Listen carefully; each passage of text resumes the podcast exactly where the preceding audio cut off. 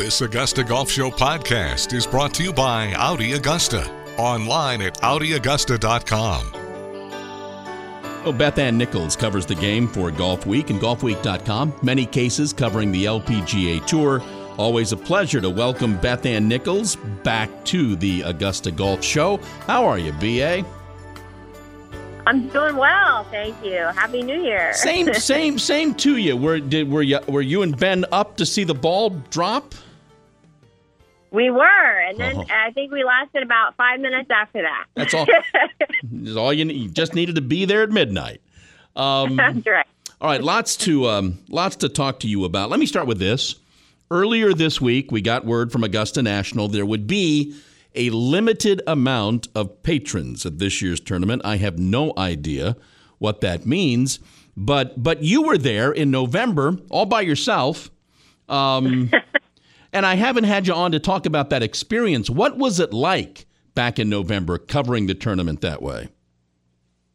Well, it was absolutely surreal. I mean, I I could stand in the in the quick quotes area uh, next to the tree, and I could get a direct view of Tiger Woods on the tenth tee from like from like a full wedge away. And it's like, holy cow, that's incredible. Uh, you know, it was uh, it was mind blowing, and I was actually there on on Amen Corner when Tiger made his ten, and and I was standing there with a group of three people, and there were probably only a couple dozen people there in total.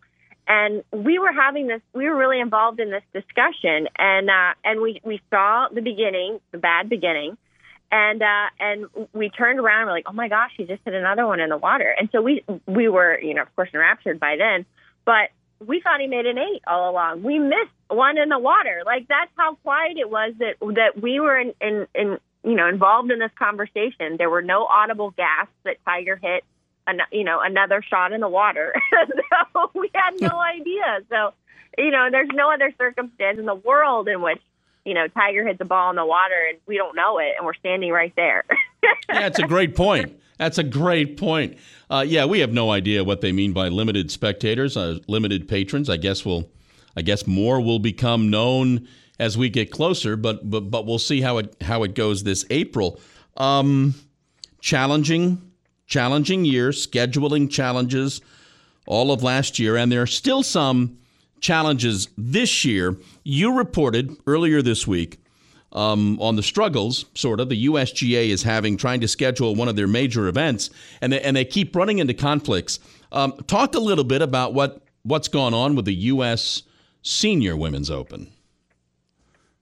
Yeah, you, the U.S. Senior Women's Open uh, didn't happen last year, unfortunately, and uh, and was rescheduled for this year. But it, it was in conflict with the AIG Women's Open, which is being held at Carnoustie this year. And of course, Laura Davies always plays in it. Uh, Catriona Matthew would play. Uh, you know, you have uh, Trish Johnson is usually commentating, and and you know, these are a lot of the heavy hitters. Juli Inkster, you know, typically plays that, you know, that are also going to, would be in the senior women's open field. So, uh, you know, it was, you can't imagine making Catriona Matthew having to choose between playing Carnoustie, which is only the second time the women's British has ever been held at Carnoustie, you know, which is not far at all from her home, to, you know, her first senior women's open. So, having to make that decision. So they they changed it, but unfortunately, hmm. the new dates coincide with the Olympics, and so the one player who who recently turned 50 that everyone was you know excited to see whether or not she would play is Annika Sorenstam, who, who now you know as president uh you know won't be able i'm i'm guessing uh, you know 100% will be in Tokyo when this is going on. So um you know president of the IGF so really unfortunate. Yeah, uh, it's it's just hard to squeeze it to squeeze it all in like they're trying to do. Um, we're talking with Beth Ann Nichols here on the Augusta Golf Show. B- B- BA, we're spending the better part of this program um, talking about the outgoing LPGA commissioner, Mike Whan. Uh, this may be an unfair question and hard for you to narrow down. What do you think? What do you think his biggest accomplishment was in the 11 years he was commissioner? Well, I, I, you know, I look back on this past year, and I think it just showed the fact that that he could maintain every sponsor going forward into this year just shows the quality of relationships that he had built over time. And that's that's Mike Whan's biggest strength was was building those bridges back. He saved the tour twice. He saved the tour when he came in initially, uh, and and then on the on the book end of that, uh, he saved it again last year through the pandemic. I was the ultimate stress test to see if what he had built, um, you know, could withstand, and it and it it absolutely did. It was it, when you look at the the schedule for 2021 with 34 events, record prize money. Um, you know, hopefully all those events will will carry on this year. Um, but you know, the initial the initial look at this year, uh, it's, it's a pretty remarkable feat. Do you do you think the baptism by fire um, when he came into office helped him with everything last year? You know, it's it's funny. Mike Whan's the kind of guy that thrives off of this thing, hmm. off of off of having these extreme conditions. Uh, and so, so yes, I, I think he he was up for that challenge. He he envisioned himself as as the turnaround guy, and and you know he he saw the the the steep hill that he had to climb initially. Uh, and and you know I think you know I thought when when I first heard the news that he was he was stepping down in 2021, I thought, oh well, the pandemic got to him. You know, he's just you know he's leaving the tour on a high note. It just you know it was he, he's just tired and ready to move on. And when I asked him asked him that question, it was like the opposite. I, you know, he's like, I'm embarrassed to say it, but the pandemic energized me, and you know, and and he thrived off of that. And I, it was just really an interesting mindset. Uh, really, I'm sure that's the way he was coming in as well. We're really just guessing, but but but what do you think he's going to do next?